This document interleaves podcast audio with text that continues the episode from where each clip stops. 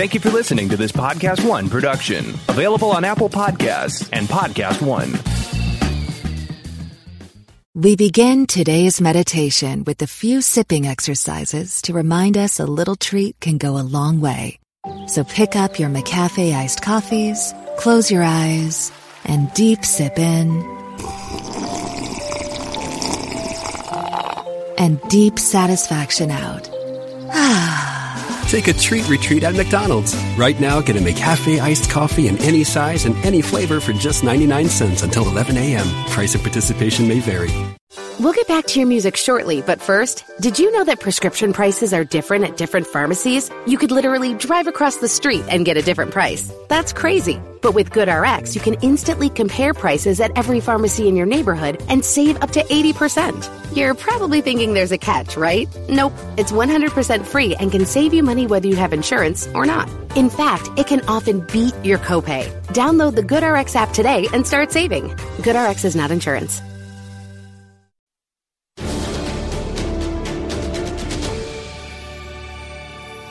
On today's show, we're discussing the possibility of a Mandalorian movie. And then on top of that, the most anticipated holiday films. We've got the exclusive on that from Fandango, and then a whole bunch of trailers. On today's show, we're going to discuss them all on Movie Talk.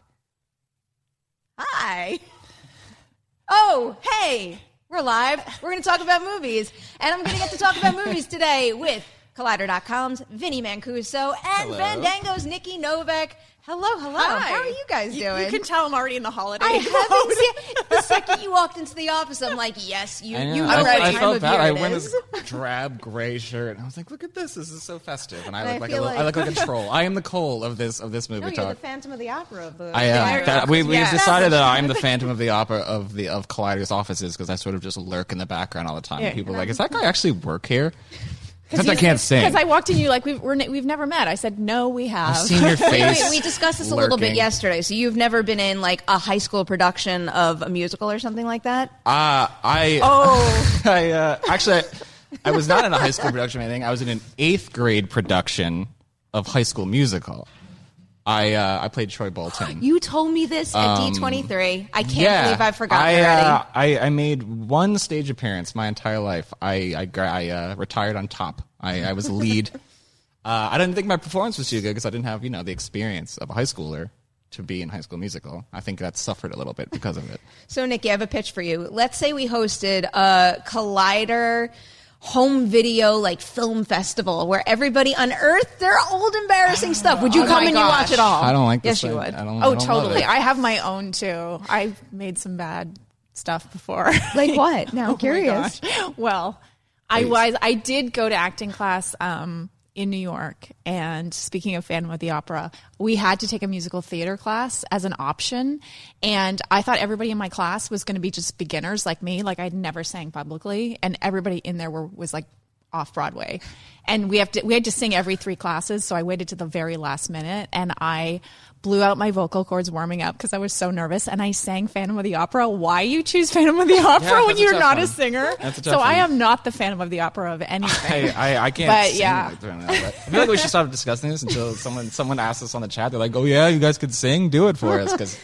I can't. I can't sing for the life of me. So my video would just be like a really kind of like dark, fuzzy video, and we'd have to do a little highlight bubble of me playing saxophone in the pit orchestra. Oh, there you go. That's about as much as I can offer up, though. And I I, knew did- I couldn't sing, and I was never going to try. I Unfortunately, tried. I unfortunately, tried. there was only uh, one copy of the High School Musical that I was in, and it uh, mysteriously disappeared somewhere around my sophomore year of high school. What'd you do to it? I, I, I don't. The, the case was never solved. We never found. We never found the video, so This the could video be a does not exist. I'm determined to investigate. Found footage. It could be oh, the next Blair no, Witch. never ever Totally found. open to all of never this. ever found footage of that. Would you guys rather watch Collider Video Home movies or would you rather watch a Mandalorian movie? That's the question right now. So there was a variety business managers breakfast and Alan Horn was there and he spoke about a bunch of things and one of the quotes pertains to the possibility of us getting a Mandalorian movie even though only one episode is available right now.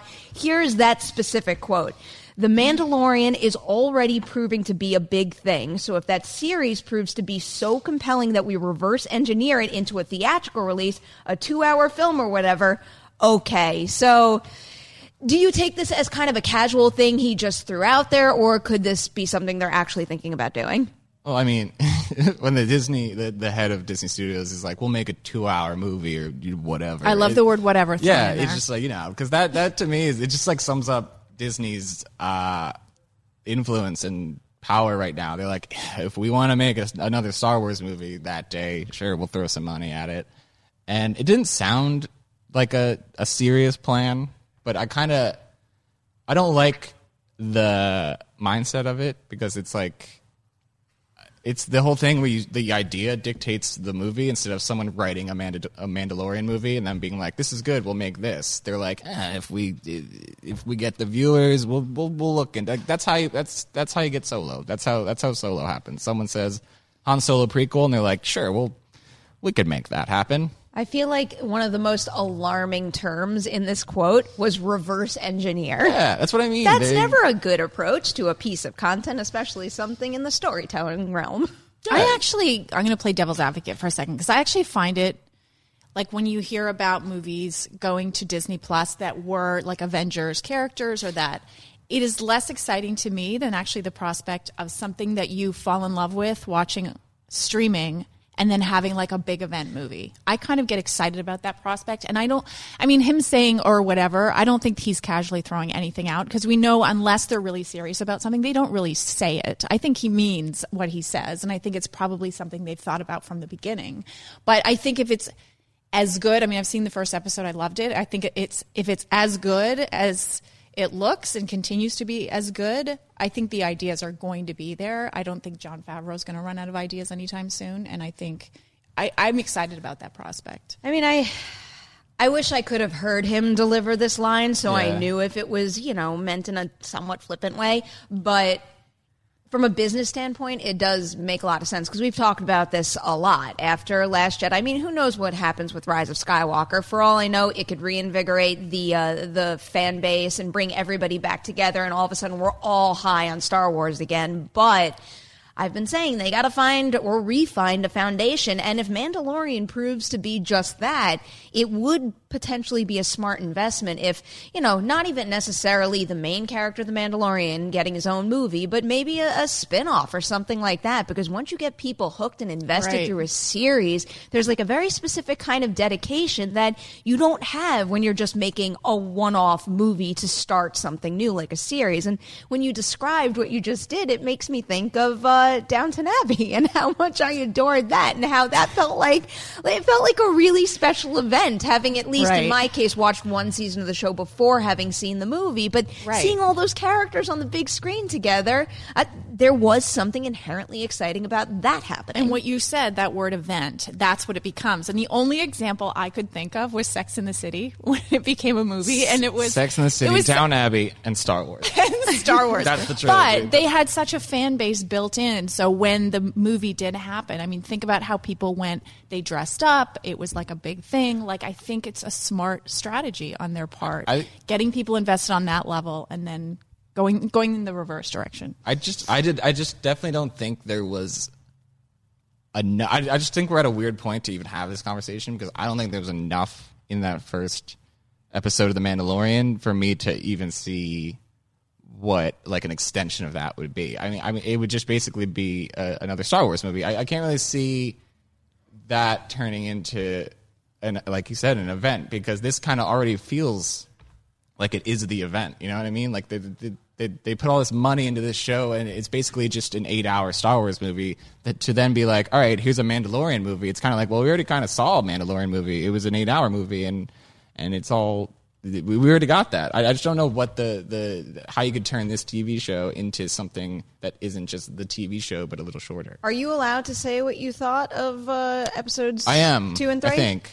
I mean, I Uh, saw, I saw, I did see uh, not, social a lot of media. people are breaking an embargo. Social right media reactions, Yeah, at least. This is so, social media, but, but this counts. Uh, so I've seen the first three episodes, and while it is really cool, the, the show is cool. Like it's objectively like yeah, like like throughout the show, it, it doesn't feel like a TV show. It doesn't. The, the, these feel like chunks of a movie that have credits randomly thrown in, and I feel like the idea for the Mandalorian is already being stretched into a TV show, and for them to be like, sure, we'll turn this into a. It's not like saying we'll turn Downton Abbey or Sex and City into a movie because those were very much a TV show. That was their thing. This feel the Mandalorian, at least the first three episodes, feels like the first act hmm. of a movie. So I think I, I think to then be like, all right, we'll turn that into a movie. Like we're already getting the movie. This is the Mandalorian movie to me. That's just how I felt. This is me taking like a big leap forward, but one of the things that I've always said is how much I am intrigued by Mandalorian culture. So even just having a, Yeah. a whole series about that, because you don't necessarily need this Mandalorian. You could have that Mandalorian and explore somebody else's experience with that kind of stuff in their life. I actually think a more interesting uh, continuation is that. I think I think this show would have been better as kind of like a procedural, like a like a not just one long story. Because like you said, I'm interested in the Mandalorian and and everything surrounding the Mandalorian in terms of Mandalorians. I just said Mandalorians a lot. I'm glad I got through it, but I. Uh, it doesn't really service a a like a franchise or a thing because it's you know you have the man behind the mask and it's not really someone that you can follow through through one big franchise. I kind of like the idea of following the culture and the bounties and mm-hmm. and going from planet to planet collecting these bounties. Nikki, if you could greenlight the next idea for a Star Wars film, because we know they're they're taking a little bit of a hiatus. The next thing we know about could be the Kevin Feige movie. Mm-hmm. What would you want the film oh franchise to do? Whether it's giving us a Mandalorian movie at this point, and I know it's early to say something like that, or going in a completely different direction. I mean, it's like you said, it's really it's hard to say what I would prefer. I think you've seen three episodes. I think if I had seen three episodes, I could sort of make that judgment call based on the first episode I saw. I thought it kind of excited me because it was what Jon Favreau said. It was like a you know inspired by westerns and samurai, but then there also was obviously grounded in Star Wars. So that to me felt very, it felt very nostalgic but very fresh. So I was really intrigued to see more. And then in terms of the Kevin Feige thing.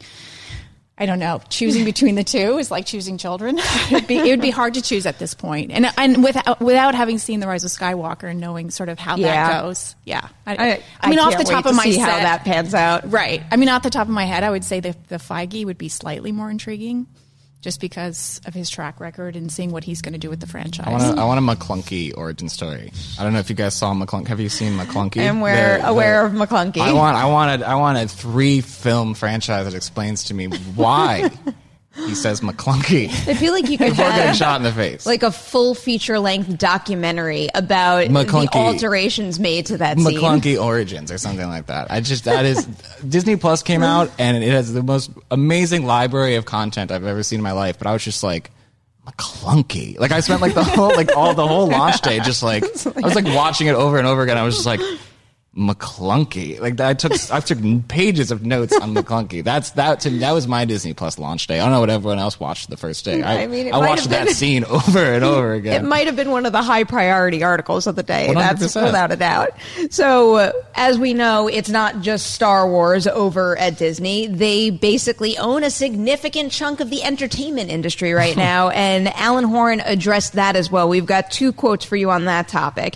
He said, we do have an outsized share of the market for sure. That's because people get up, go to the theater, pay their money, and watch our movies. He also said, I think for me, I can't apologize for the collective market share we enjoy. I know we enjoy a huge segment of the market share available, but I don't want to apologize for it. I think our films are very different from one another, but it's fair to say, gee whiz, these guys and ladies enjoy a very hefty percentage of the box office, but that falls outside of my job description. My job is the shepherd. The is to shepherd the making of these movies as best I can.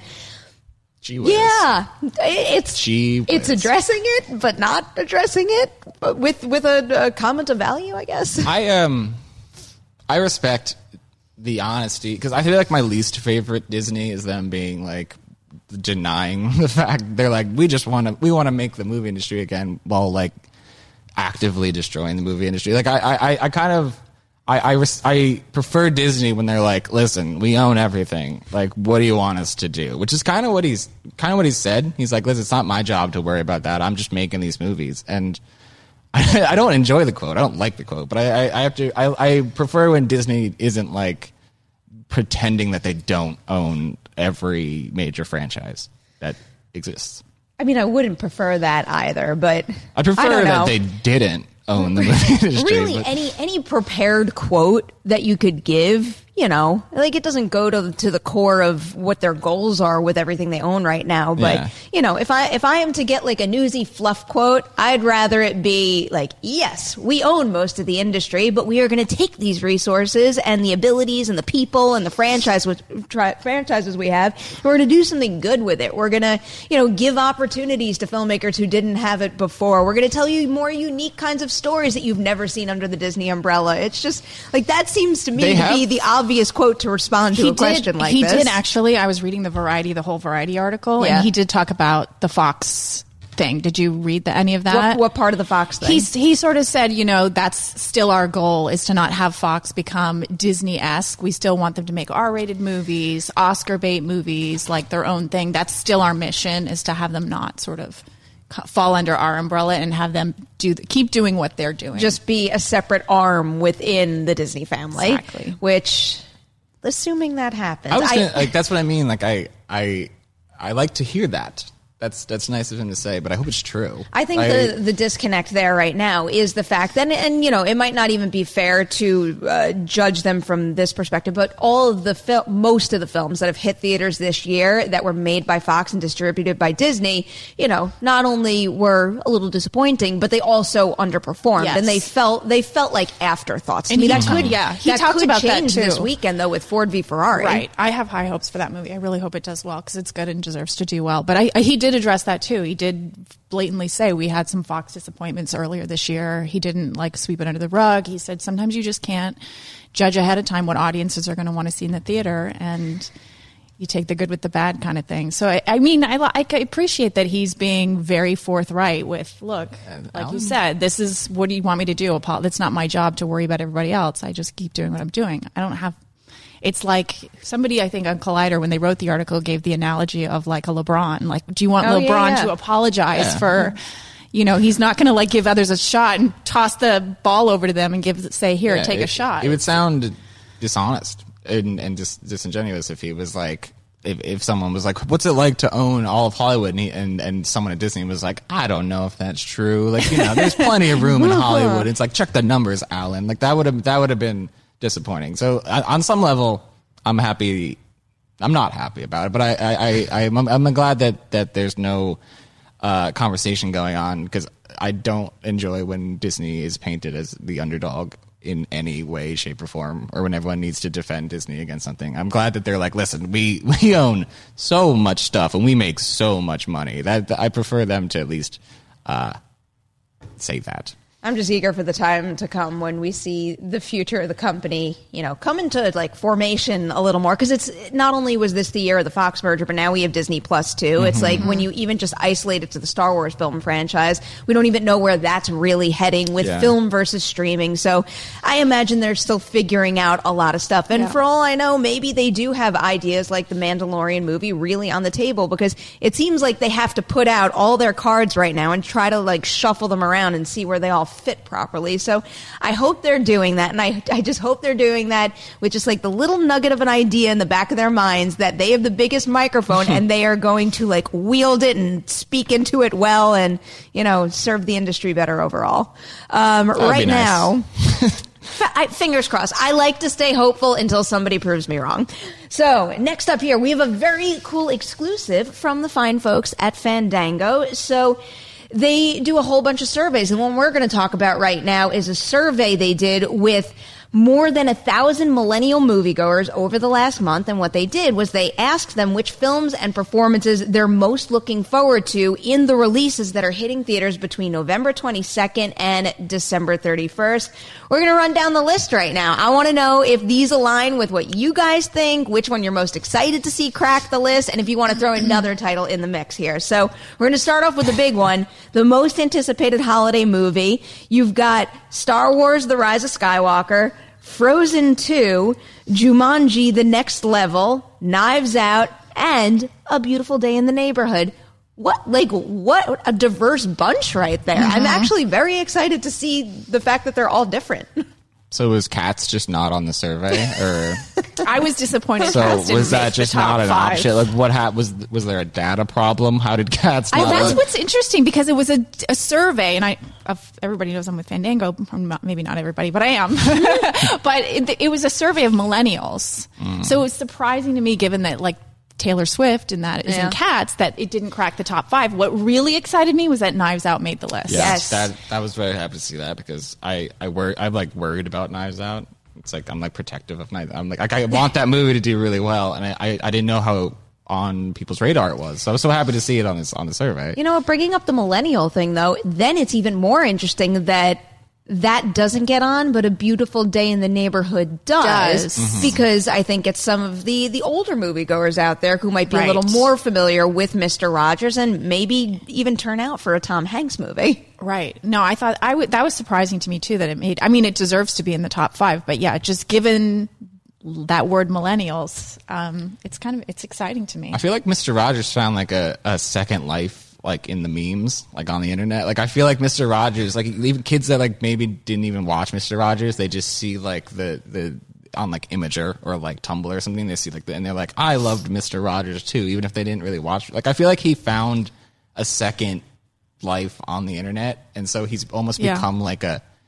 He himself has almost become like a meme, and people, and so like kids that didn't even watch Mr. Rogers kind of are like, I'm interested in in in in this Mister Rogers movie. I feel like that doesn't really surprise me. Are I- old episodes of the show available anywhere? That seems like the perfect thing for some sort of, you know, like a streaming service with a learning arm to pick up and just Yeah. so Yeah, I don't so know. I don't know where you would watch Mister Rogers. Mr. Rogers. Is it on Disney Plus? Probably.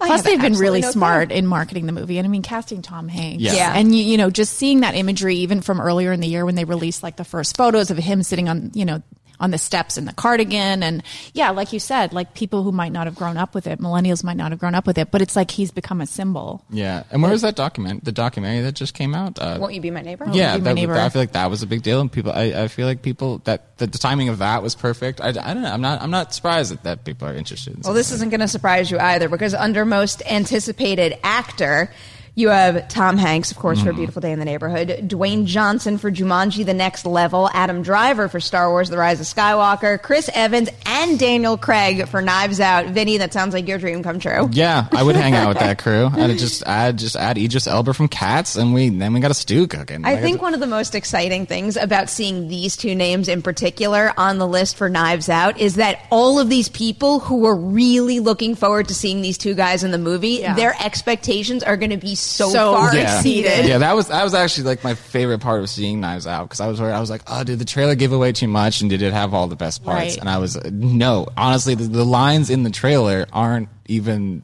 They're, they're, you don't remember those lines because the movie has so it's just quips. It's so just dense. quips. This- and- it's so dense. The movie of, of dialogue in that, but yeah, I mean Daniel Craig's accent is Alone. stuff of legends. Yeah. Him and Chris Evans in particular, like they are just they look to me like they're having the time I'm not. of their Yes. I'm not even a big. I'm, I was. I wasn't. I wasn't even a big Daniel Craig fan before this movie. Like I I'm wasn't not. either. I'm not a huge James Bond guy, and that's really the only thing that he he's, he's been in for the past, past ten years. And I- Dream House. And no one Dream ever House. needs to revisit that movie. I, I'm not a big. Ever, I'm not a big ever, Dream. House guy either. But uh, yeah, he blew me away. He's so he's so good. He's so fun. And like and like you say, it looks like he's having the time of his life. Well, because both of them are coming off these big franchises. They've been, you know, doing these movies for so many years and sort of their big first foray into just doing something completely fun.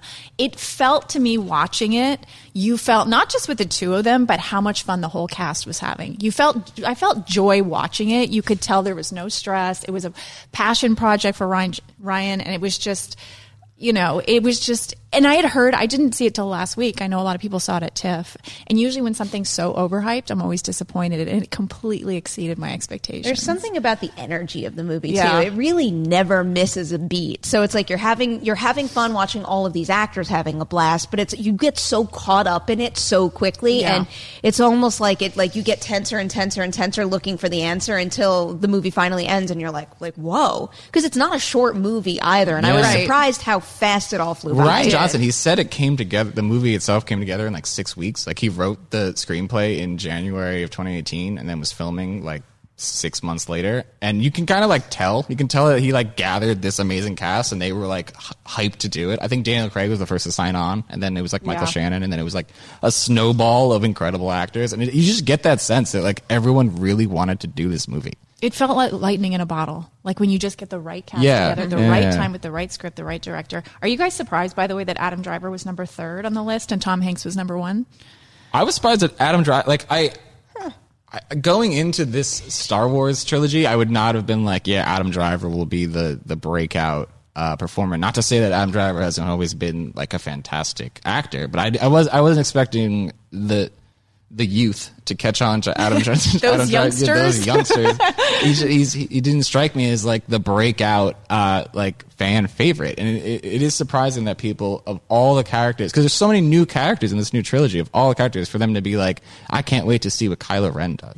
Well, bringing that up too, it's interesting to look at the actress category where you've got Daisy. Daisy. Ridley, then Carrie Fisher, and then after the two of them, you got Margot Robbie, Karen Gillan, and Charlize Theron. So clearly, in that one, Star Wars did get most of the love, which doesn't really surprise me, especially with the way that Yeah. they've been positioning Rey in particular from day one. Yeah, and she really is the star of the movie. And then, of course, Carrie Fisher. People want to see what happens. Are know. you are you uh, surprised to see Bombshell in the mix? Like, is it just is it just about their names, or is it more about the movie? I feel I like in that. Were you surprised? Just because it's like a, I, I don't know, is, is that?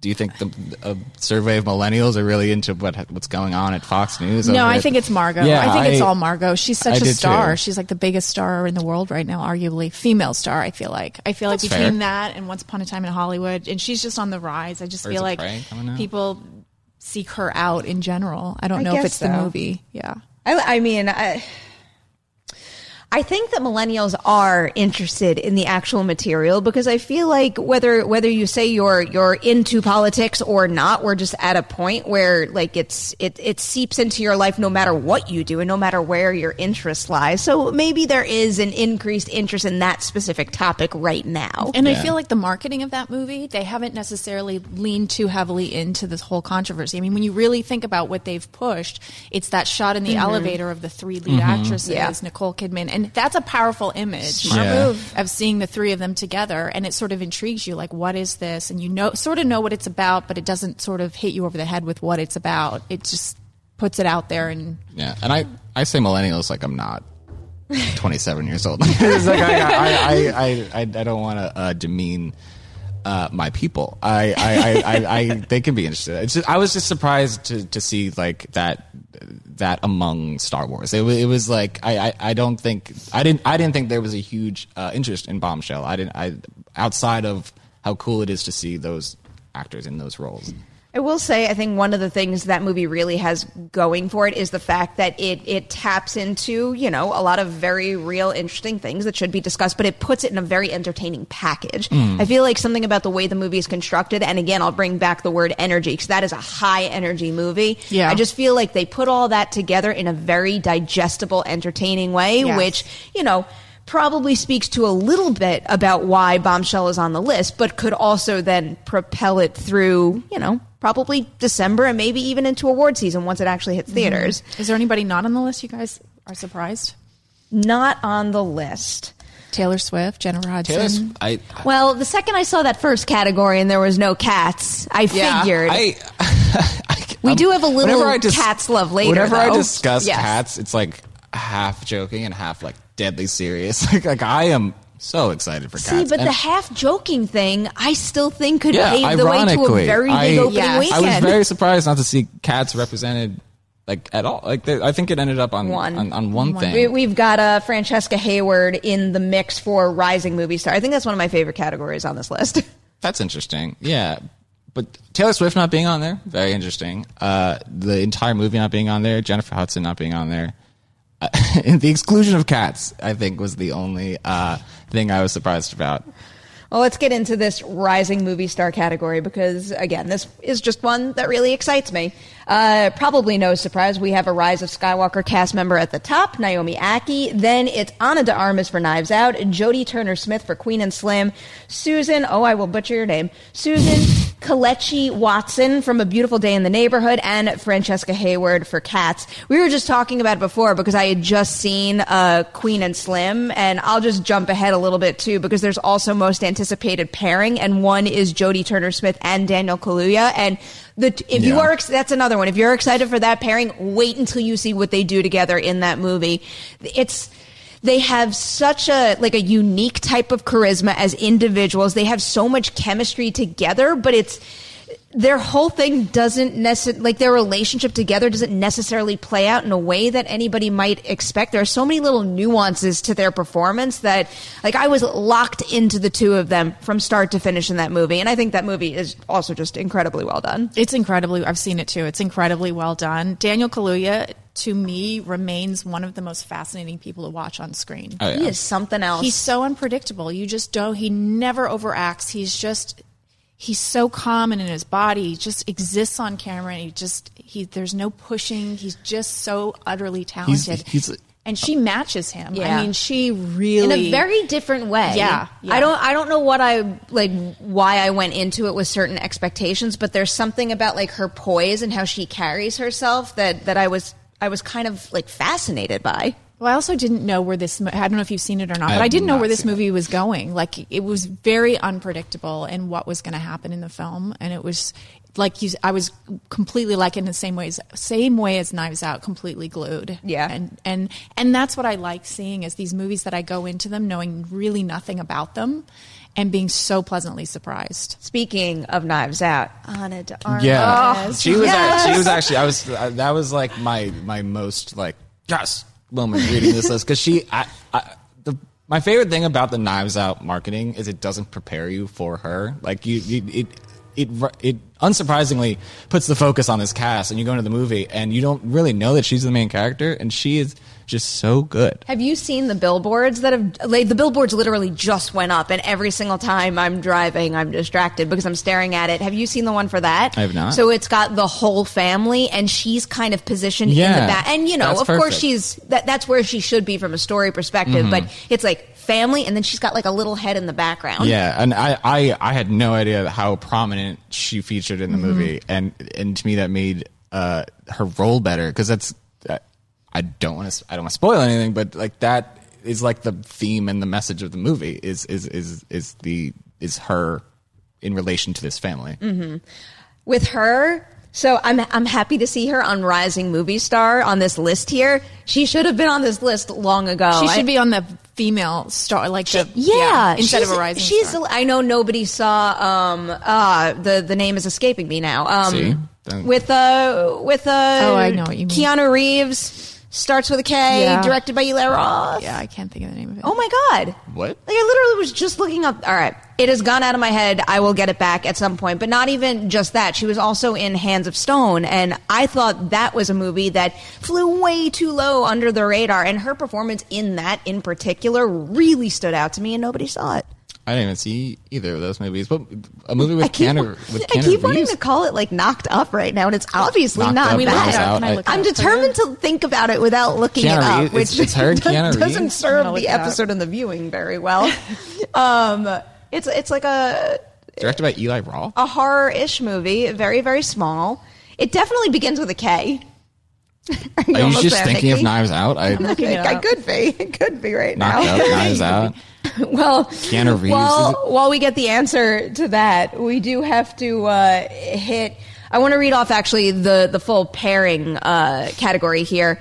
At the top of the list, Dwayne Johnson and Kevin Hart, of course, for Jumanji, Tom Hanks and Matthew Rhys for A Beautiful Day in the Neighborhood, Saoirse Ronan and Timothée Chalamet, our first Little Women uh, name drop here. Then we also have uh, our first uh, Just Mercy name drop for Michael B. Jordan and Jamie Foxx, and then, of course, Daniel Kaluuya and Jodie Turner Smith for Queen and Slim. Are you guys surprised, speaking of star power and millennials, I guess, are you surprised that Little Women didn't get more love on this? I think Little Women is is riding so much under the radar right now. Like I've mm-hmm. I've heard nothing but amazing things about it. I I haven't seen it, but I know people have seen it, and, and like no one I've talked to hasn't been like blown away by it. But I don't. I just it's just not in the the pop culture consciousness. I it- it's and which is strange because the cast is is is so fresh faced and, and, and talented and it's a it's a property that people know. I'm not saying that Little Women is like this huge franchise property, but it, like you know we all read it in high school. We all we, we know the title and it, it, it it's strange how to me it almost feels like this movie's not coming out for like another year. But it's coming out I think it's soon. because so few people have seen it. Have you seen it? I 'Cause have I know seen there it. was one screening. I did see it, and I'm ex- I'm in love with this movie. Okay. it blew me away. So here, here's my question: If it's not getting love on a list like this right now, do you think Greta Gerwig, I guess, in a sense, modernized the material enough to kind of capture a whole new viewership that maybe isn't already into Little Women? I feel like the cast and the performances, the movie has, and I don't want to say too much, but the movie has a pace to it. It doesn't feel sort of slow and like that typical period film. It re- it has a pace to it, almost like a Knives Out, hmm. where it moves. That's interesting. It really moves. Not what I was picturing. and and I think that's how she modernized it. And I think the female characters, although the dialogue is quite traditional, there are certain elements, but seeing those two on that list together, Timothée Chalamet, and hmm. I know he's popular with millennials. I'm surprised that he might not even have been higher on this list with her, Saoirse, but Timothée Chalamet just is extraordinary in this movie. He just blows my mind. He's just so good. I can't wait They're to see all him so good. I, love- mean, Saoirse's incredible. Timothée's incredible. Um, I'm a little surprised that Florence Pugh wasn't a rising star. I'm surprised too. And she, after seeing this movie, I think should be nominated for supporting. She's- Ooh. That's interesting. She's Yeah. she's been so good so consistently recently that it's like I I want more people to know about. Like I feel like she's been killing it in things that people that people is that are kind of a little niche. Like she was in uh that wrestling movie. Uh, Fighting with my Fighting family. Family. I knew that one. She's and very- actually, I actually know the other one, and there's a reason I kept saying knocked up. It's because the damn movie's called Knock Knock. oh, You just well, saw you were- it? I, I looked it up. I you looked cheated. it I looked it up. Knock it was Knock. driving me nuts. I, was never going to be able to carry on a proper Keanu Reeves conversation. in Knock Knock. I don't. It was it was like a super limited release. I feel like it came out like maybe like four or five years ago, Ah, maybe okay. less, maybe less than that. That's But a great cast. If, you really want to watch, you know, uh, like Keanu Reeves go all out in a role, like that is do. just I very that's much like a do wanna messed up. Wow. fascinating, very entertaining scenario. but um completely forgot what we were talking. Oh, It's 'cause Florence we brought up Keanu I was- Reeves. You turned your brain like- to mush. I, you melted my brain with the power of Keanu Reeves. Uh, Florence Pugh. Uh, I I would like more people to watch her act. I that was that was that was my point. I think after this movie, because she ha- her performance is really bold and she steals every scene. Mm-hmm. She's it's just like a completely unapologetic role. So I think after this, she's me. really going to pop. Okay, Yeah. I'm curious to see it. I think I see it next week. I hope I see it next week. I'm eager to. Um, speaking of Little Women too, it did make it onto another list here. Most anticipated ensemble: Star Wars: The Rise of Skywalker, Jumanji: The Next Level, Knives Out, Little Women, and Bombshell. I do want to hit one other thing that uh, Fandango told us about because this is really cool. We've been talking a lot this weekend, this week about Disney Plus. There's certain titles that are not available on Disney Plus that you might want to watch, and also with the upcoming holidays, it's a big deal for my family to all go together over Thanksgiving and to see a movie. And we've got great options: Frozen Two, Beautiful Day in the Neighborhood. There's 21 Bridges, Knives Out, Queen and Slim. But if you are the kind of family who wants to stay home, there are a whole bunch of other great options. I might have already name dropped one of them, which is Downton Abbey. Seriously, if you haven't seen Downton Abbey, I don't care if you've seen the show or not. That movie is a delight. I can't believe it it. is the grumpiest face on right now. and I don't like I- it. It's to me that show is like the show where I go home and my parents are like, "You gotta, you gotta watch Downton Abbey," and I'm just like, "I don't want to watch Downton Abbey, Dad." Like, Vinnie, that- I challenge you, okay? To watch- So on Fandango now for Thanksgiving week, digital debuts, Uh-huh. Downton Abbey will be available.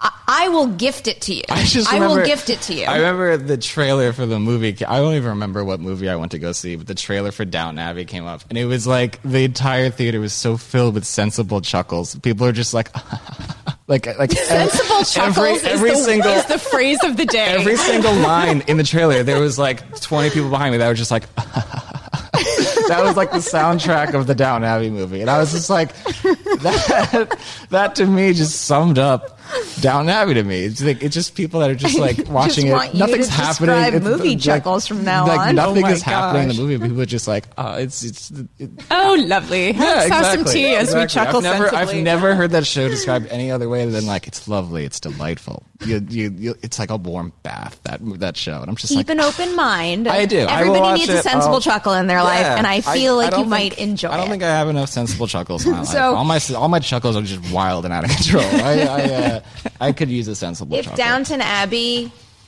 I don't know how to do this proper phrase, but you know, like if Downton Abbey is to sensible chuckles as Ready or Not is to what kind of chuckles? I feel like that's like not chuckles. That's like, Like wild nervous- riot, like, cheer at the screen kind of watch because that's also available on November Oh, 26th. They actually they have a great list here: Downton Abbey, Hustlers, Ready or Not, and Once Upon a Time in Hollywood. all Oh, oh, well worth a watch. Thank you for doing all list. that for me, by the way. Thank you for saying all that. I w- I'm going to add one tiny little plug is that please. we're the on- one of the only streaming services that you don't have to pay for a subscription. It's a la carte. So if you want to oh. just purchase one or rent one, it's there.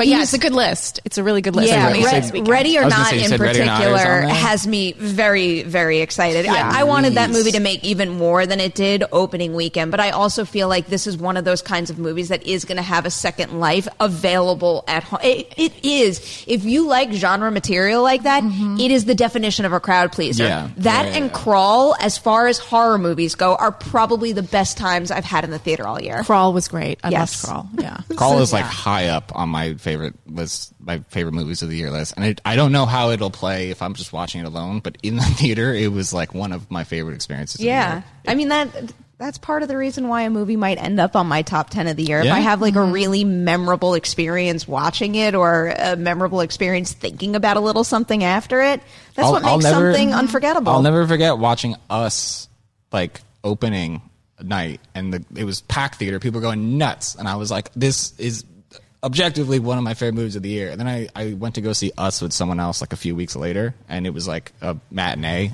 and middle of the day, and I liked it so significantly less because it just didn't play. Hmm. Like it did with the massive crowd. I still really like Us, but I remember when I saw it in a packed theater, I was like, "This is this is going to end up like my number one of the year," and it's only like March. I had that experience with A Quiet Place too. I think that's one of those movies where Yeah. you go. I went with you know you're in. I was at a packed house and it was like everybody. Anytime anybody rustled anything, Yeah, people yeah, were just like giving one. them the the stink eye, and it was just yeah. I mean, those are the experiences you remember. Knives Out was the same. The crowd went nuts watching that. I don't know. I had the opposite uh, reaction to us in particular. Not the opposite, but I really enjoyed watching it with a crowd. But then I almost appreciated being able to, like, I, I just got my award screener in the mail, quietly be able to watch it on my own and pick up all these little details. And I mean, that's part of the reason why this is my favorite time of year to re experience movies that I love, but also to get physical copies of the script in my hand. It's Yeah. like I'm thinking about Yeah, that with Us, which I've mm-hmm. already started paging through, and also A Quiet Place. If you have not read your A Quiet Place script, check it out. It's a fascinating read after seeing the movie. I do want to save a little time to get into this other thing. I'm going to do this plug for you because I think it's it's super cool. So they have a whole bunch of new releases uh, becoming available on the 26th of November, but actually tomorrow they're going to debut Quentin Tarantino's. Uh, the the movies that inspired him in honor of the release of Once Upon a Time in Hollywood and you could you could watch a whole list of movies. I think it's just 99 cents and he's got on his list like The Wrecking Crew Getting Straight Cactus Flower Model Shop. There's more on there but I'm just very into uh, filmmaker curated lists lately Yes. I think uh, HBO Max put the bug in my head I'm very curious to see how that pans out so whenever I see a recommended list from a from a filmmaker where I like their work like I am immediately going to go right there and watch something. Especially him, and when he puts out that list of what inspired that film, and knowing that you could stream it the week later, and yeah, ninety nine cents is cool. And I think there's ten on the list. There could be more. Yeah, there's I feel like yeah. when when he says that it inspired the movie, it's not like uh, he's not BSing. Like the, the, Right, the- like, right. like with him, like a lot of people are like, oh yeah, this this is vaguely like I, I was inspired by this. With him, it's like that stuff. If you watch those movies, it'll make you like appreciate Once Upon a Time in Hollywood more genuinely. And if we're going back to the very first topic we talked about today, our little like what would be our vignette. Cactus flower is on that list, I think. Yeah. That was the first scene I ever did in an acting class. Oh, was wow. cactus Really? Flower, yeah. It was a dismal mess, but it was fun. That's fascinating, actually. Did you ever reenact a scene from a movie? I feel like Did I ever reenact a scene from a movie? I didn't act in one, but at one point in film school in our directing class, we had to do one of our favorite scenes from a movie, but only do it in a oneer. So I did the the third act kitchen scene in Scream. and so okay. I think I've told this I maybe on the see. witching hour before, but because there's blood involved, it's like I had blood smears all over my New York City apartment for a very, very long time because like fake blood's very difficult Yeah, to clean up. to get out. But it was still Oh. I know I'm that from proud of that. Halloween in my Halloween costume. I'm pretty sure we remade uh, Rocky for uh, um, we didn't remake the entirety of Rocky. That would cost much more money for like a high school project. It was like it, it was like barely uh, associated with what the project actually was, but we like did a full like 10 minute little short film that was just basically Rocky. And I think my part was to, we, there was like a montage of, uh, my very large friend like killing people in the ring. And I was every person that got killed in the ring. So I, uh, like I would just put on like a different hat and just, I would, they would show me get killed in the ring. And, uh, I don't know what happened to that. That, that no would, sensible chuckles watching that, movie. no, that was. Uh, I, I think we got. I think we got an A, even though uh, it didn't follow the guideline. I don't think it was like a video project. We were just like, we made this, and they were like, With Thank that you. description, like you didn't do yourself any favors with not wanting the Collider Home Video Film That one, I, Festival to that one I might happen. show. I'm kind of proud of that one. I'm trying to remember what it I was would like to see It that. was- is the production value wasn't wasn't what you'd want to show, but uh, it was one of those like handheld camera. Oh man, While you guys wait for us to find all this wonderful footage, we have so much content to keep you busy on the Collider Video YouTube channel, like this show. Well, hello there. I'm Ken Napzok, one of the hosts of Collider Jedi Council, and I'd like to invite you to listen to our show, watch our show. It's on every Thursdays on the Collider Video channel, and it's also available in podcast form if you'd like to listen to our sweet voices on Collider Jedi Council, me, Christian Harloff, and a bevy of guests, I say, talk Star Wars. We celebrate Star Wars. We dig into the Star Wars news. We speculate everything about Star Wars, including your questions. So join us on Collider Jedi Council. You're going to have a great time.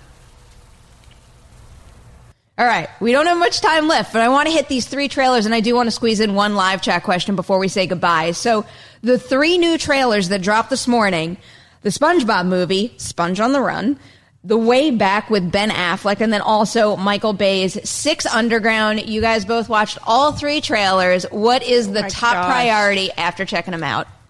Uh, I was uh, really surprised at how much I enjoyed uh, the the uh, the Ben Affleck. I want to call it because the movie used to be called The Has Been, which is such a depressing title. I think it's called the Ooh. the Way Back. The, yeah, the way, I keep wanting, like, why do I want to say The Way, Way Back? way, is that the another way- movie? uh, the way, I think it is. Because I I'm think thinking the of the way- Back Machine, which is how I save from all the Peabody and articles I Sherman, lost. too. Yeah, uh, I wa- I I was really intrigued by that trailer. I think it's uh, it looks like a really uh, I don't want to say brave. Like I don't, it's really intriguing me that Ben Affleck is digging into that because of all his personal issues. I feel like that's going to be one of the uh, performances to watch when when that movie comes out. That's going to be that's to be interesting. Uh, it was a very jarring experience to watch the SpongeBob trailer followed by followed by that. I don't know if that I don't know if that colored my uh, my opinion of it. I don't know if it was just it, it stood out that much more. But yeah, I was I, that movie looks really intriguing, and I, I like what Ben Affleck is doing. And I'm glad it's not called. This is a very weird batch of trailers weird batch of to trailers. mush, mush together and try to be. SpongeBob to alcoholic Ben Affleck to Michael, Michael Bay. Bay blowing things up in Yeah. Italy.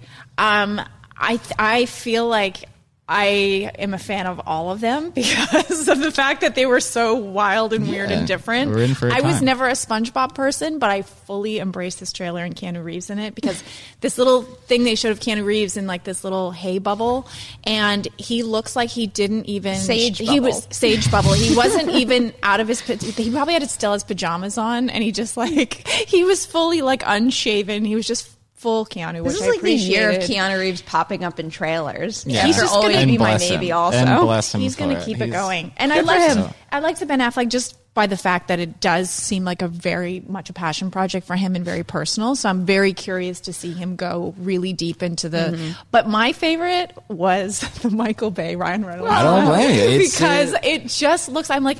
Wow, this is going to be Netflix. This is interesting because I would have gone to see this in theaters. I definitely would have seen this on the big screen. I'm kind of missed when I saw a few of the first explosions. I was like, wow, I really missed a Michael Bay explosion. Like he really does it better than anybody. And throwing Ryan Reynolds, and I love that the trailer opens up.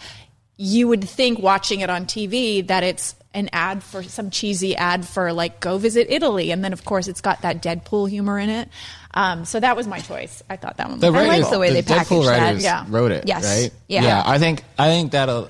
I'm I'm glad it's on Netflix because it that just seems like the perfect like it's Saturday afternoon or Saturday night. Like let me throw something on and then you'll get like you, you instant access to a Michael Didn't Bay they spend like a crazy amount of money on that? but I just don't. I don't Netflix understand throws, it. and if but honestly, Not that I'm not going to watch. I just don't understand I it from a business perspective. If you're gonna throw money at something, give it to Michael Bay because he'll do he'll do something wacky with it. I, it might not be good, it might not be bad, but it, it- if you give Michael Bay Netflix money, he might genuinely blow up Italy. I'm glad you guys touched on every single one because I, I was going to feel forced to bring up the one that was missed. So The Way Back is another movie, and it actually starred Saoirse Ronan, and it's very good. Oh. But um, uh, even though I really like that one, I think you should watch it. I actually do have a lot of. Fa- I, I love sports movies. I love underdog movies. I love uh, a movie about someone getting a second chance and rising to the occasion. And the fact that Ben Affleck is starring in this, I think he has, you know. all- this is the They- funniest picture. no, it is. like just the,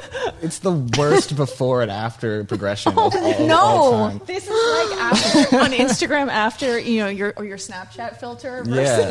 like, oh. It's like Oh, the no, I feel expression, bad not the for actors. Instagram, Twitter, Facebook.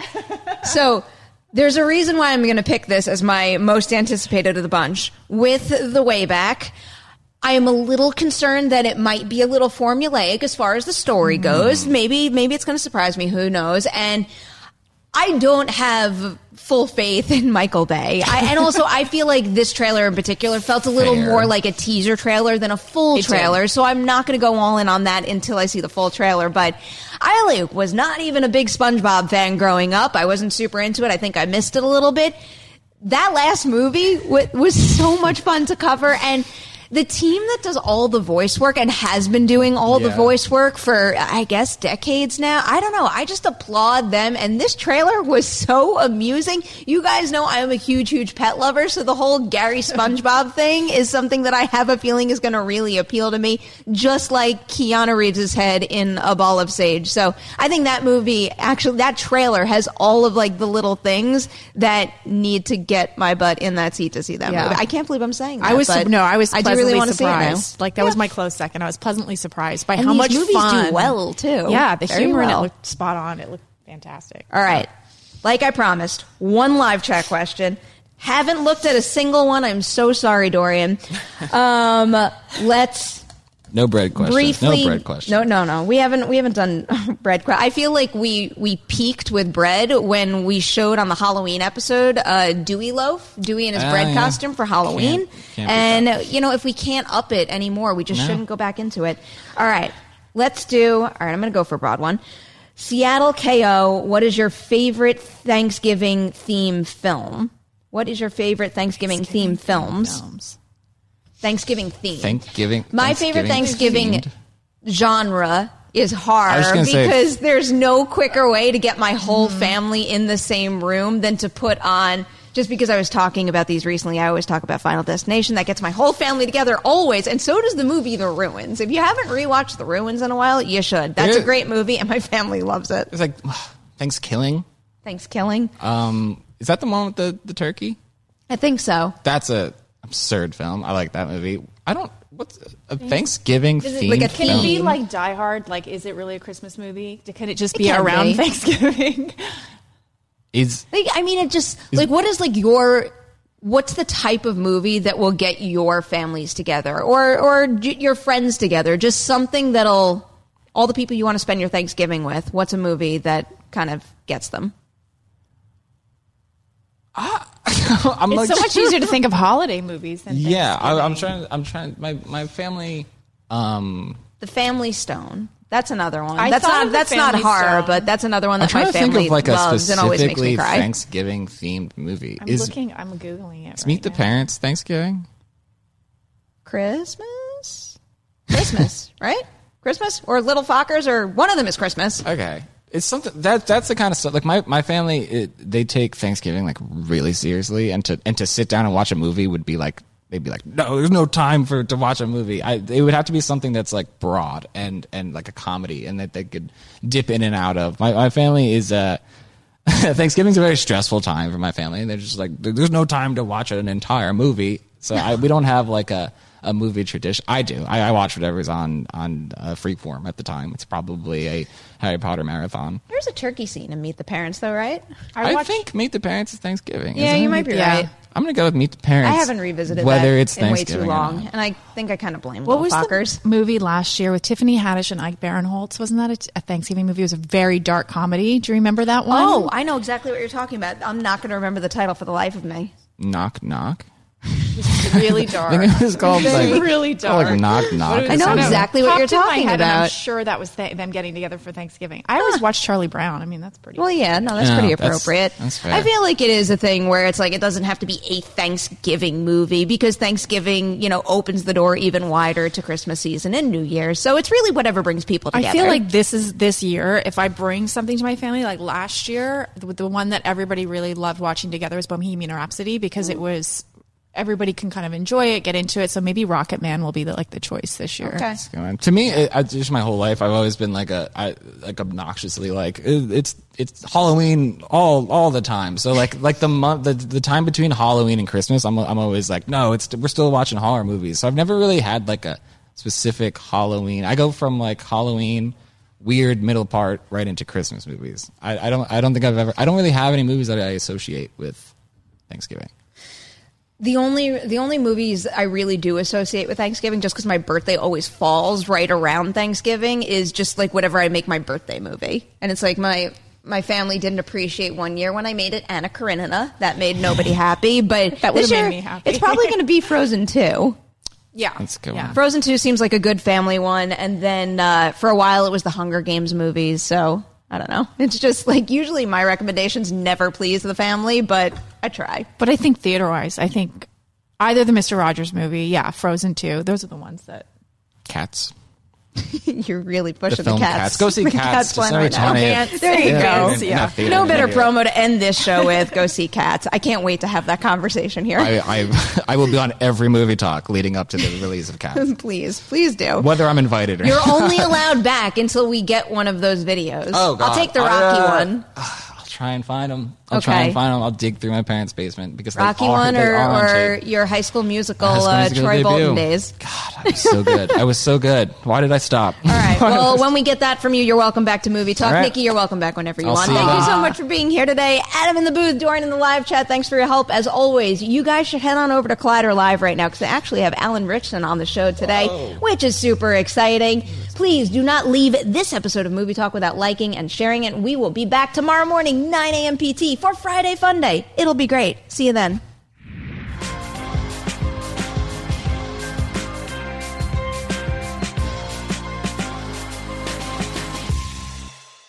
It's that little Chico Pitbull, Mr. 305, better said Mr. Worldwide, and I'm here to tell you about my new podcast, From Negative to Positive, brought to you by my friends over at State Farm. I believe that to have success, you gotta play the game, so that the game doesn't play you. You know, the biggest risk you take is not taking one. It's very important that you make sure that you make the most out of your money, especially when it comes to insurance. State Farm offers surprisingly great rates. They have great agents standing by helping you personalize your coverage. All this is backed up by award winning, easy to use technology. It's a great price with an even greater service. When you want the real deal, like a good neighbor, State Farm is there. We begin today's meditation with a few sipping exercises to remind us a little treat can go a long way. So pick up your McCafe iced coffees, close your eyes, and deep sip in. And deep satisfaction out. Ah. Take a treat retreat at McDonald's. Right now, get a McCafe iced coffee in any size and any flavor for just 99 cents until 11 a.m. Price and participation may vary.